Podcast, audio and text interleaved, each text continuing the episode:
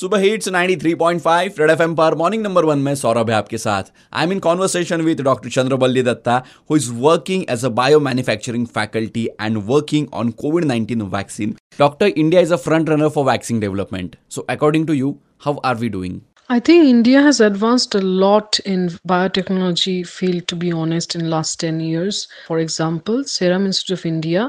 is the biggest vaccine manufacturer and it is our partner or main vaccines are getting manufactured there in advance before the trials pass so that agar trial pass ho jaye immediately they will produce it and get it available in the market so india is very well equipped because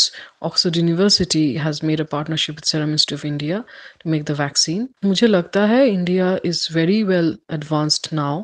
in biotechnology field that's amazing really happy to know this बातचीत कर रहा हूँ doctor Chandrabali Dutta से जो UK में Covid 19 vaccine पे काम कर रही है। ये बातें यू ही जारी रहेगी। Stadium to super hits 93.5 red FM बजाते रहो।